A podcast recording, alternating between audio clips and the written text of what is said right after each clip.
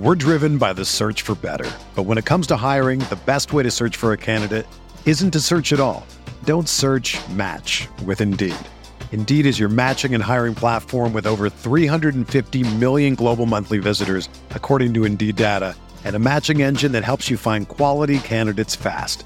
Ditch the busy work. Use Indeed for scheduling, screening, and messaging so you can connect with candidates faster. Leveraging over 140 million qualifications and preferences every day, Indeed's matching engine is constantly learning from your preferences. So the more you use Indeed, the better it gets.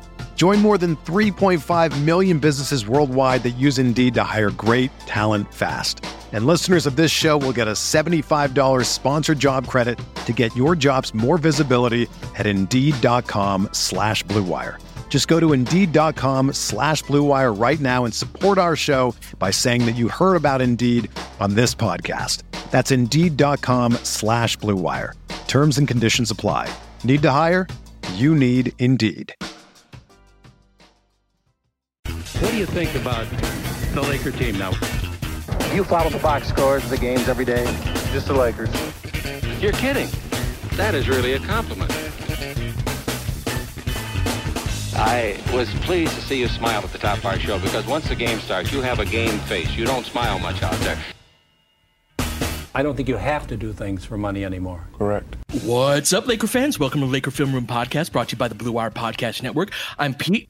Mike and the Trudell clan are off, hopefully dominating a baseball tournament today. So sending good vibes to them. Maybe we'll be able to update our baseball references on this pod in 20 years, Darius, where we're making Trudell comments, right? And comparing them to the great Trudell boys, right? So good luck to Mike and the whole clan. Lakers have a vacancy, at least theoretically, on the coaching staff, with Jason Kidd leaving to Dallas. Dude, we know so little about how a coaching staff works on the NBA level. It's been cool to get more and more insight, but it's an interesting topic because it's one where you can go whatever direction you want to because it's so vague. And I would love to hear you go in whatever direction you want to. What are the implications of Kidd leaving the staff? First of all, I think whenever we talk about assistant coaches, there's a lot of projecting of what we want when we start to do analysis. Right. And so the first thing when thinking about Jason Kidd is, do you remember the circumstances under which he was even named a Lakers assistant coach? Like, he was a candidate for the actual job that Frank Vogel got.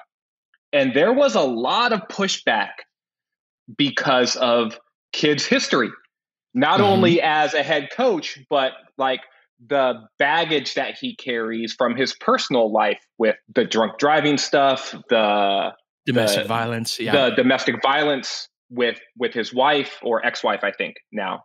So there was a strong current of like, we don't want this dude anywhere near the organization from a lot of the from a fair amount of the fan base. I don't want to speak for everyone, but I think like, I had my concerns about naming a person with that sort of background as a head coach. And then you fast forward a little bit, the Lakers do decide on hiring Frank Vogel, and Jason Kidd is seemingly forced upon Vogel as an assistant coach. Like, and that led to a lot of the stuff about like, oh, well, you know, 1 3-game losing streak and Vogel's going to be looking over his shoulder because there's Jason Kidd lurking for his job, right? And so one of the first things I wanted to mention about Kidd departing is that all of that sort of projecting that so many people did about Kidd and what his motives might be and every sort of bad thing that you could imagine that could have transpired with him on the staff, like, none of that stuff really happened. Yeah, it was an uneventful tenure in terms of drama and things like orchestrating a coup against Vogel. Like, that was the idea, right? Like, that would happen. And really, nothing happened along those lines. Yeah, and so when I think about losing Jason Kidd then, a couple of things come to mind. One, I don't think it's a coincidence that Jason Kidd's name was mentioned in a head coaching job in Portland. And then he actually got the job in Dallas. If you look back at his tenure, he was very popular with Giannis, right? Not necessarily with the Bucks fan base, but with Giannis. And one of the only, and I didn't see a lot of social media stuff about this, but LeBron spoke very much like, we gonna miss, like, mm-hmm. we gonna miss you. And he's always spoken highly of Kidd.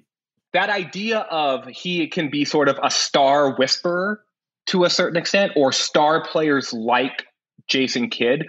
I think that's an interesting dynamic and something that personally, I think if you're looking at it only through that prism, it's going to be hard to replace Jason Kidd from that perspective. Well, let me ask you this. What do you think it is about him that superstars like? He was one of them. Mm-hmm. He was a superstar. And he was as a young player, he was a remarkable player to watch. Jason Kidd was, so when I was in high school, and I went to, I grew up in a relatively small town, and there were two high schools in the entire town. So the high schools were big, even though the town was sort of small, right? Because if every high school age kid in the city is going to go to one of two high schools, then guess what? Like, there's going to be thousands of kids that go to these high schools.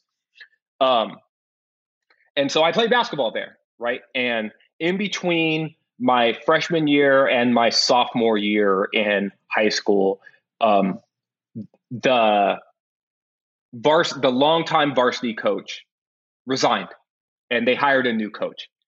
And there were all these summer workouts that were happening because the new coach wanted to get a sense of like who were his returning players and who were the sort of up and coming kids within the program. And so he just sort of held these summer workouts and practices and open gym runs, right? And ultimately, I impressed this coach enough in between my freshman and my sophomore season that he asked me to play varsity basketball as a sophomore, which was pretty rare at my school, but not so rare because the five best players, and I count myself among that, from the freshman team, he brought them all up to play varsity as sophomores. And this was right around the era of like the Fab Five Michigan players, right? And so we were like all full of ourselves as kids, right? But my coach told me, there's this point guard who goes to Cal. His name's Jason Kidd. You should watch this guy play because this dude knows how to play the game. And throughout his entire career, Pete, Kidd was one of those dudes that I think star players gravitated to as a player because mm-hmm. he was one of the few guys who made star players better. Right? Like star players, we always talk about the stars as the guys who make role players better. Right? Like, oh, he makes the game easy for him. LeBron's a prime example of that, right? Like, oh, there's Danny Green or KCP in the corner. LeBron's drawing help. He's making weak side defenders sink. And there he is throwing a skip pass right over the top, right into your shooting pocket, on time, on target, for a wide open jumper. And LeBron's making those dudes better. But Jason Kidd was the type of player who could make LeBron better because he can make his life easier. Mm-hmm. Right. And so when you talk about why do star players gravitate towards him, I think that's a big idea is that A, he was one of them, and B, he sort of knows the alchemy and the elixir to sort of speak to them and speaks their language as a high level basketball thinker. Yeah, I think so much of how we perceive coaching is through a 5-on-5 perspective of these are the plays that a coach draws up, right? And these are the X's and O's, and this is the offense that they run. But so much of a coaching staff, and I want to get into kind of how Vogel constructs the assignments that he gives to assistant coaches, because not every coach does the same thing, but there's in that, and that stuff matters, the tactics and the X's and O's and the plays that you draw up, the offense that you run, all of that stuff matters. But what also matters are the decisions that are made on the floor from the main decision maker's standpoint. And that's what Jason Kidd was as a player, is he was the main guy, right? He was somebody. And on our staff, I'm cycling through our assistants as I think about this, but I think he's the only one that was a really high level NBA player. And I think there's a spot for that. That's one thing that you said at the beginning, there's a lot of projection, right, as to what we want. And I've seen a great desire for an offensive coordinator on the staff, which I get. Our offense wasn't good. I've been talking about that all year.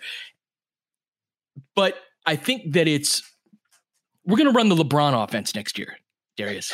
Every year LeBron is on the team. Guess what? And so your tactical expertise in another environment is not the same as it will be here, right? And so in terms of replacing Kidd, I think that I don't necessarily think it's the same thing as a roster, in that you want this type of player, need this particular skill. It's more about like who's available and what do they bring to the table. But I think that I'm curious on your thoughts on how do you thread the needle between we do need to upgrade our offense. Yeah. I don't necessarily think Jason Kidd was our offensive coordinator in the first place. So the idea that there's a vacancy, I think, is a little bit misled, but I do think we need to improve our offense, but it's going to be the LeBron offense. So what is the space in between that satisfies both of those things?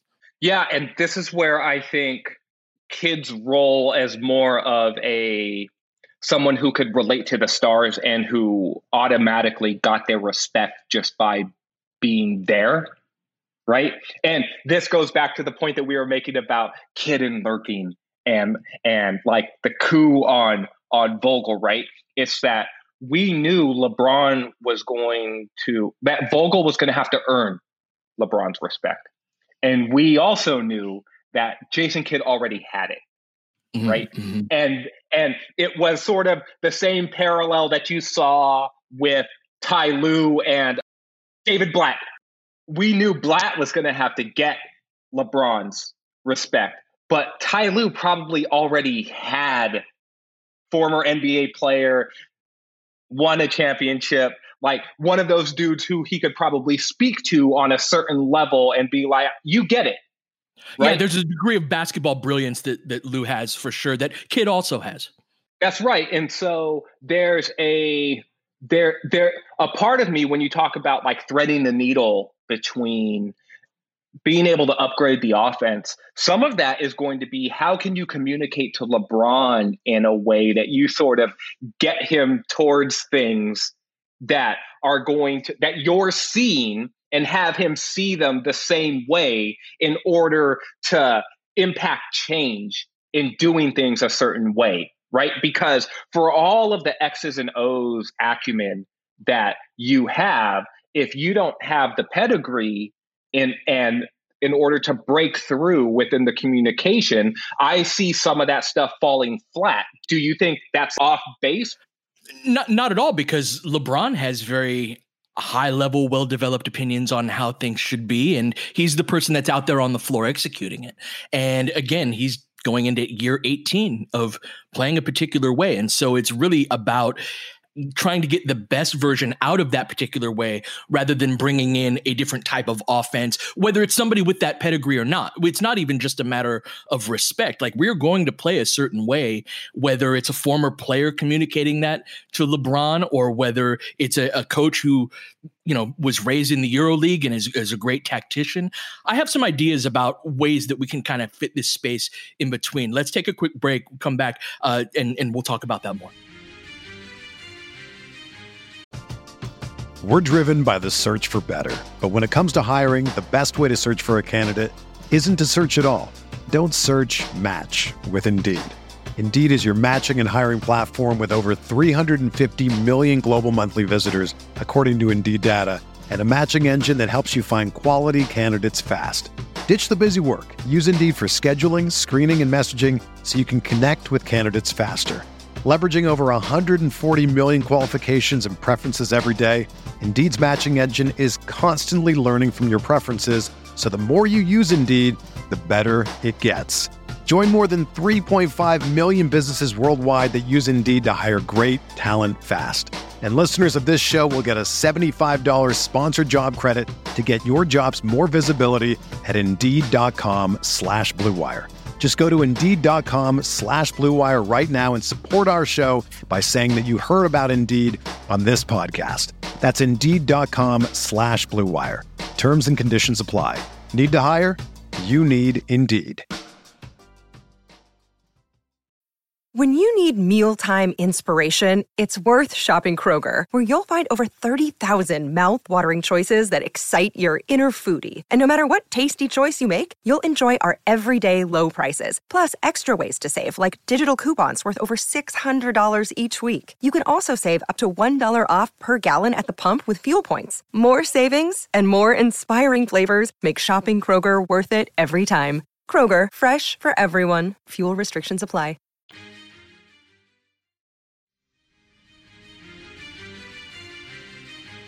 So in watching Phoenix and just these playoffs in general, one thing that's particularly impressive with the Suns is they've got a ton of ball screen variations. They've got their great stack pick and roll sets. They do a lot out of horns. They do a lot of double drag stuff. And they've got two ball handlers on each side of the floor. They're able to operate within that at any given time because of Booker, CP3, but also Cam Payne.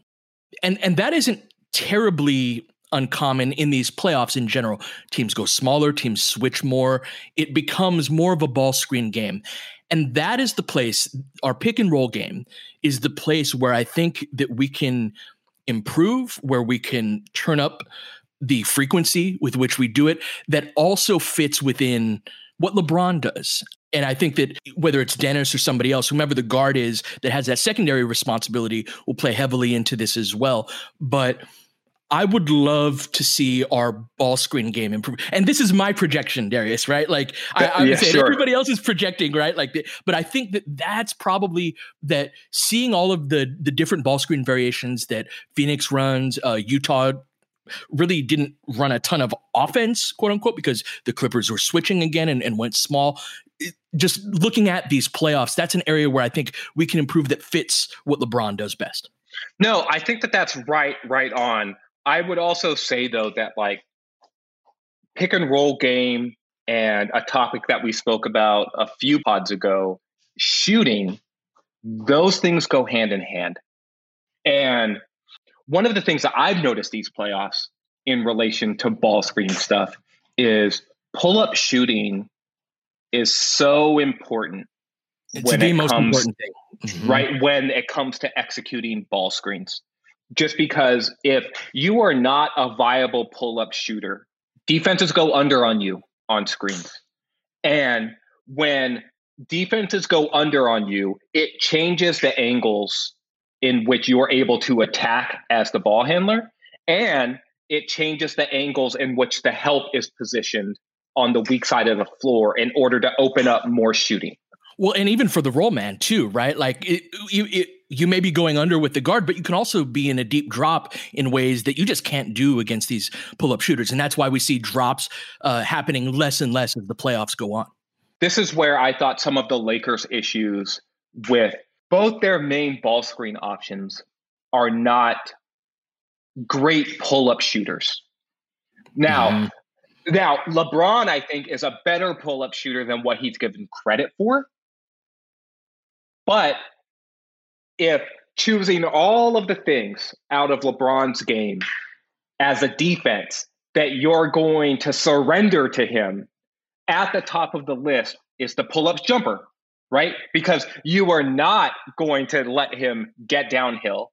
You are not going to switch on him, or at least that's not ideal for you. You do not want to switch on him and then surrender mismatches that way, because then he'll go to the post or he'll draw out your big guy.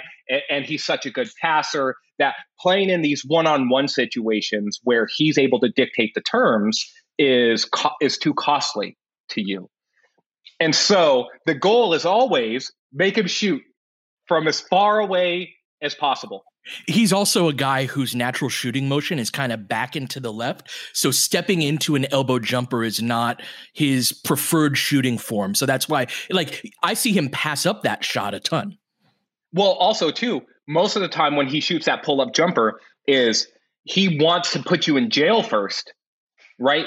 And then let you recover to an angle where then he can step back and shoot it, right? So it's just like he's taking the shot that you want, but he's still taking it in terms that he wants. In the way that he wants to take it, yep. And that is, to me, if there was LeBron's game in a nutshell at this point in his career, it's that. It's even when you think you're dictating the terms, I'm doing it my way.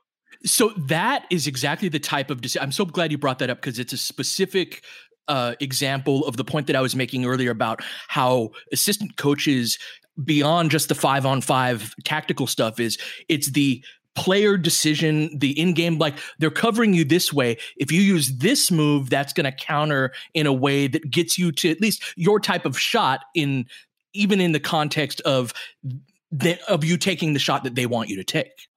And so in getting back to the pick and roll game and sort of optimizing that, right? One of the things that I see as like a key component of that is, all right, well, is the secondary pick and roll guy going to be a pull-up shooter? Because if that guy is still sort of Dennis Schroeder, Schroeder can definitely be a second side or even strong side pick and roll ball handler. He's good enough at that.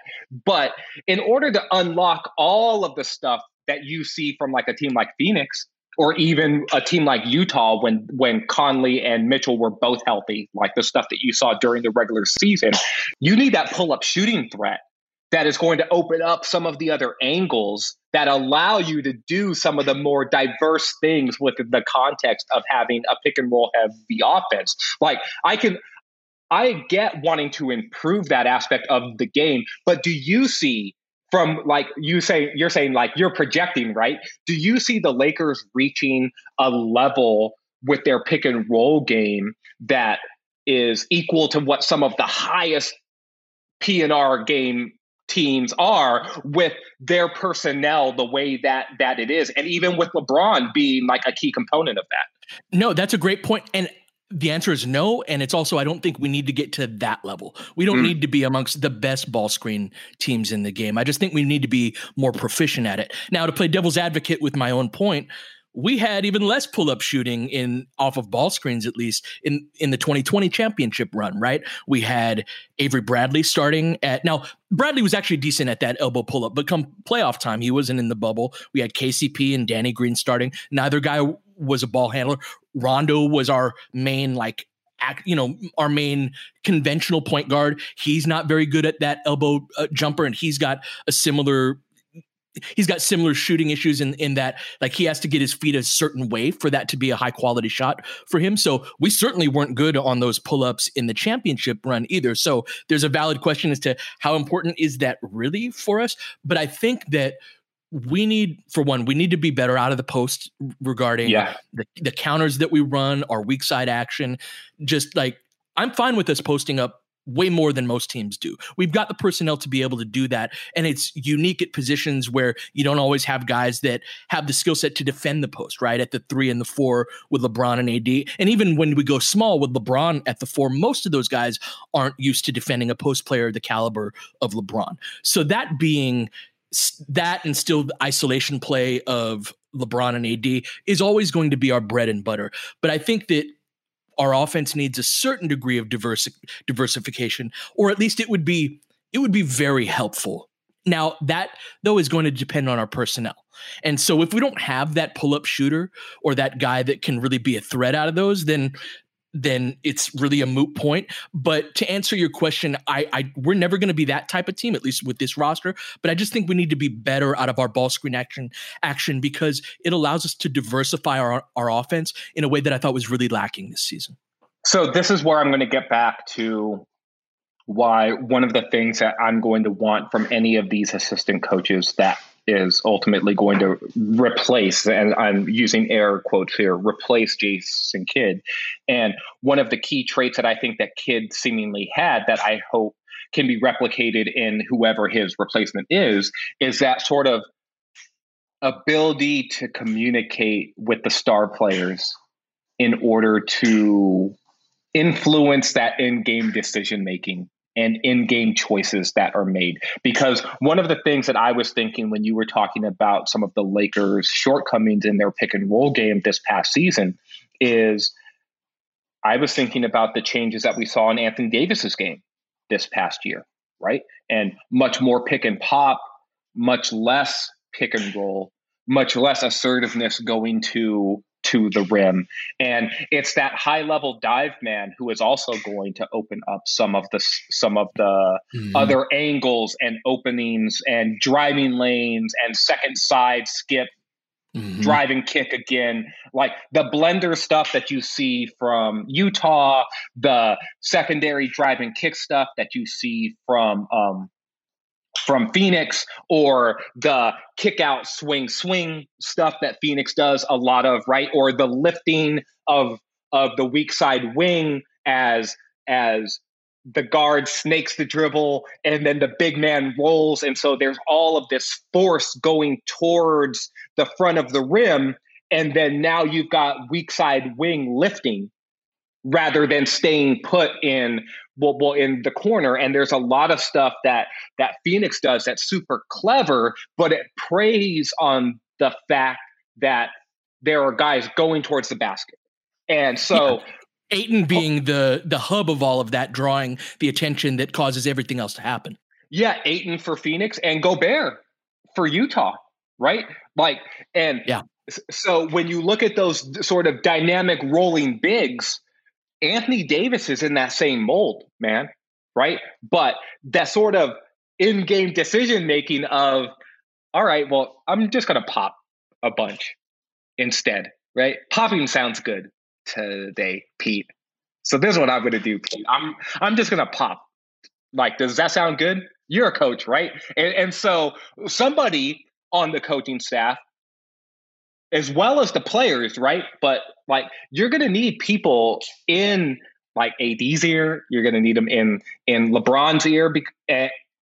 But getting those guys to sort of do the things that you want them to do, that is going to help open up the things that we want to see offensively. It's not just going to be, we think of those as X's and O's or tactical things, but nothing's changed within what the Lakers are doing principally offensively, right? You're still going to see AD post a bunch, LeBron post a bunch. You're still going to see some pick and roll stuff, but the choices that the players are making within of those things matters, right? And the stress, like if the coaches are stressing these things over and over again, that's when you're going to see them execute, right? Like compare what you saw during the run to the championship in 1920 versus what we saw during the regular season like this past season. And think about the level of execution that we saw with all of the cutting and more of the flare screens and more of the counters. I feel like those are things that were developed and learned over time, but it was also because those things were emphasized more. No, I mean, part of that is circumstantial though, right? You've got such a difference in practice schedule. Now, that's not to say that the rest of the league didn't have to deal with that too. And that's one thing I have a theory that Vogel really excels in the preparation aspects of the game in ways that the season just was not conducive to. Right. And last season very much was. I always go back to trying to think of the championship run from Vogel's perspective in the 4 months off of the ability to really get into the tape over the course of 4 months. You got nothing else to do and you can really get into tendencies of not just the other players, but I remember hearing about like JaVale McGee's screening angles and how that was a point of emphasis. You can get such into the details of the game when you've got that much time to prepare that I just don't think it was that we were afforded that luxury this season, and nobody was, right? We needed to be more pliable and agile to be able to fit the circumstances of this year, and we just weren't able to. I also think it's worth noting how Vogel how Vogel goes about his business in terms of game planning for the regular season, upcoming games, and even into the playoffs. Both Lionel Hollins and Jason Kidd were former head coaches. That's right. Vogel has a very collaborative style on a multitude of levels where everybody does everything. And that means that, okay, Kidd, you've got the Brooklyn game and the Memphis game and the Indiana game coming up. Hollins has Phoenix and these couple of other teams and a couple of the other coaches, right? You cycle through the schedule and everybody gets a game or two over whatever their time period is, depending on how many guys there are.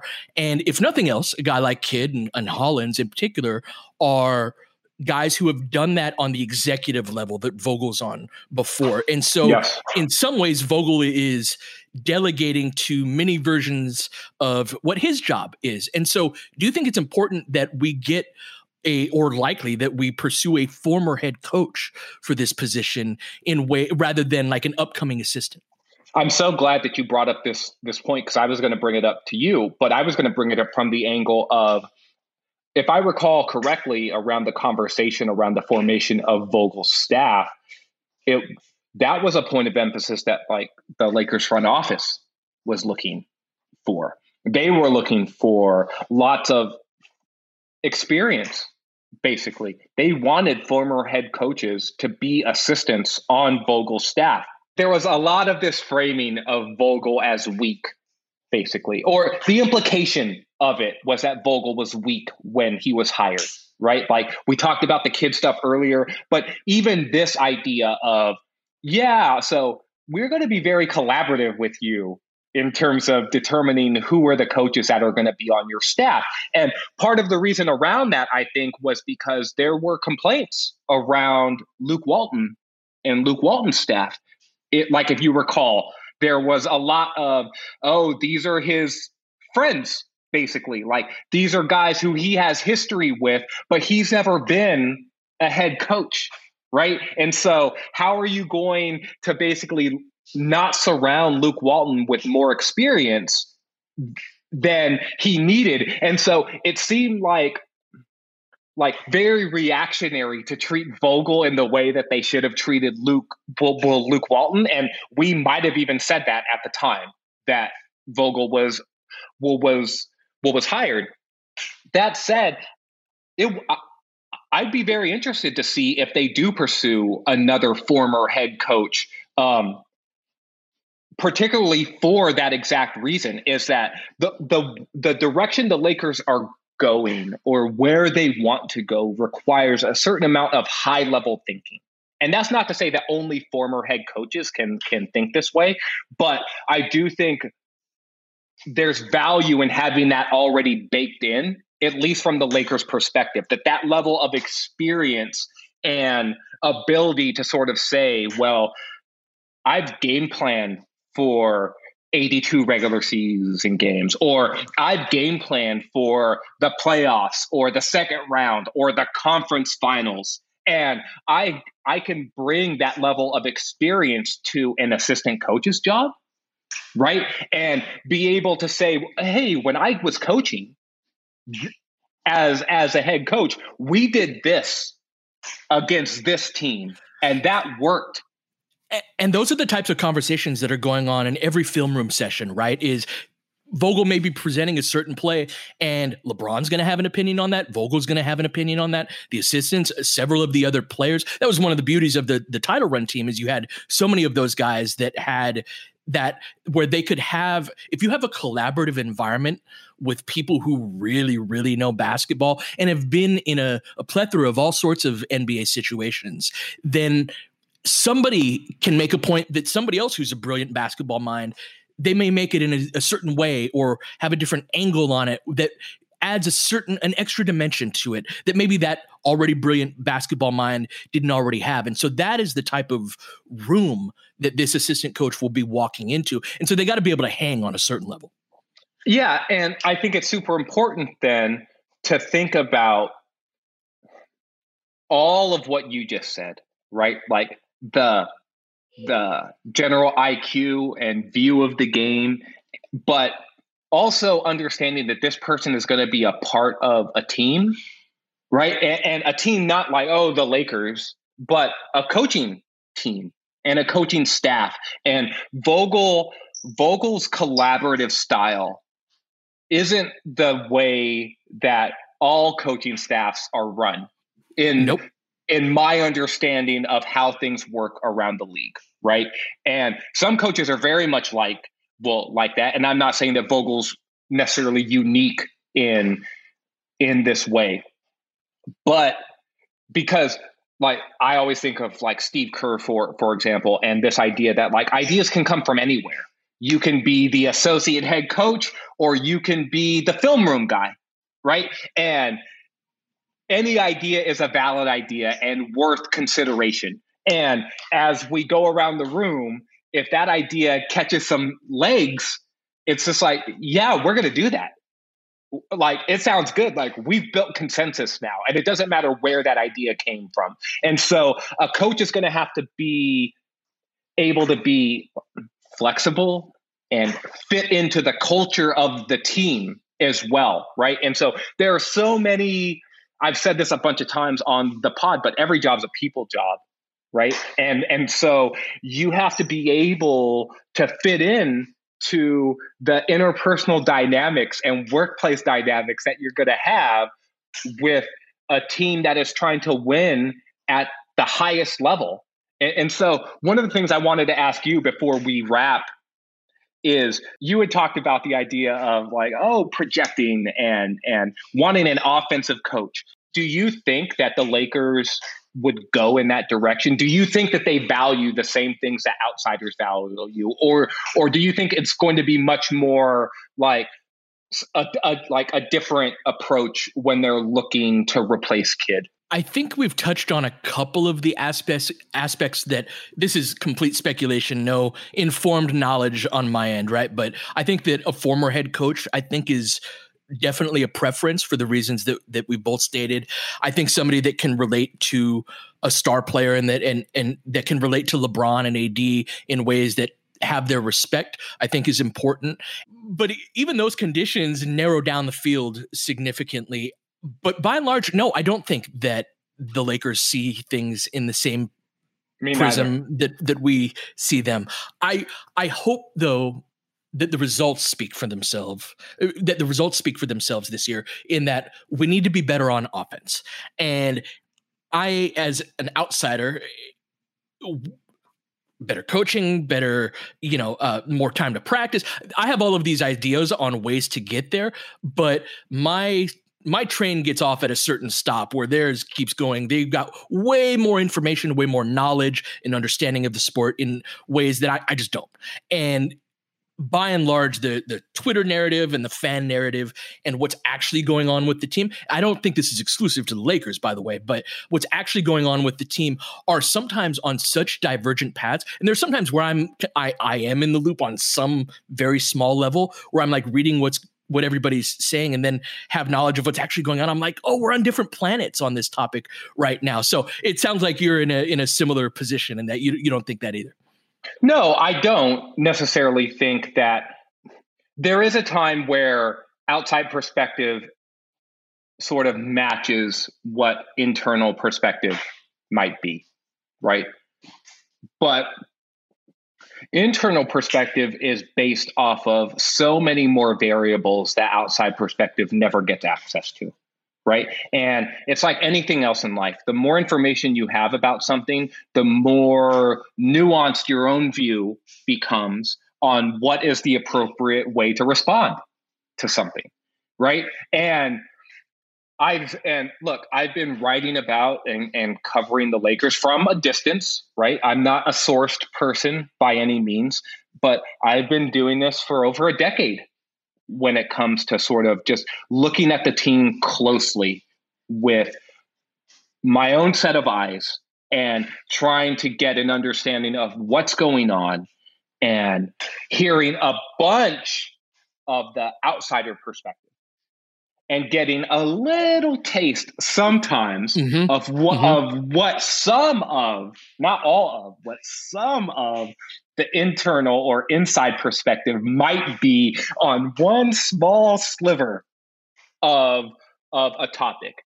And even just in those small scenarios, I have seen the difference in detail and in understanding and in perspective that has really informed my view of how I watch sports and follow sports in general, in that there is so much that fans and even close observers do not know. There is so much they will not know and will never know. And those things that they don't know often make up so much of what goes into the actual decision making of something. And so I think the Lakers are going to look at replacing their assistant coach with a couple of the high level things that we've discussed, but so much of it is also going to be is, what do they know about certain other people? What kind of interpersonal relationships they already have around the league? Like how they think a new person is going to interact with the people who are already there, and how do you fit into our style? How do you fit into what we do? You may be a great coach, but just in a different style. That happens all the time.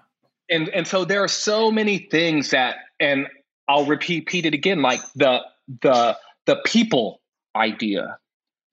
This is work.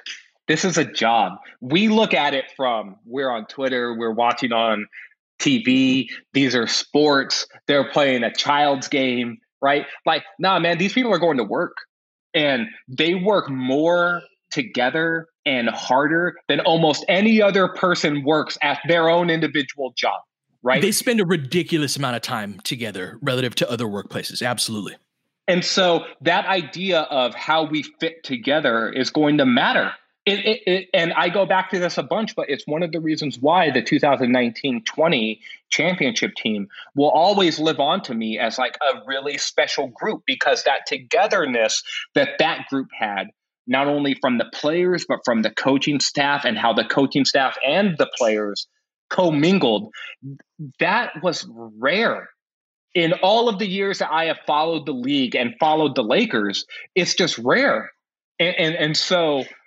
So if there's one thing I think the Lakers will probably try to recapture in the next iteration of what they hope to be a championship team, it's probably looking back at how was 2021 different than 1920, and what did we learn from those differences, and how can we apply that as we start to make changes, some of which we want to make, some of which are forced upon us, right? They have to hire a new assistant coach, right? And some of that, and how it all coalesces and comes together in order for them to try to build out another championship team. And that means not only from the player perspective, but from the coaching roster, from the training staff, from everything else, right? Because there are going to be changes this offseason. And this is such a, I've said this before, but this is such a particularly difficult offseason to evaluate and season to evaluate, because the injuries were such a heavy part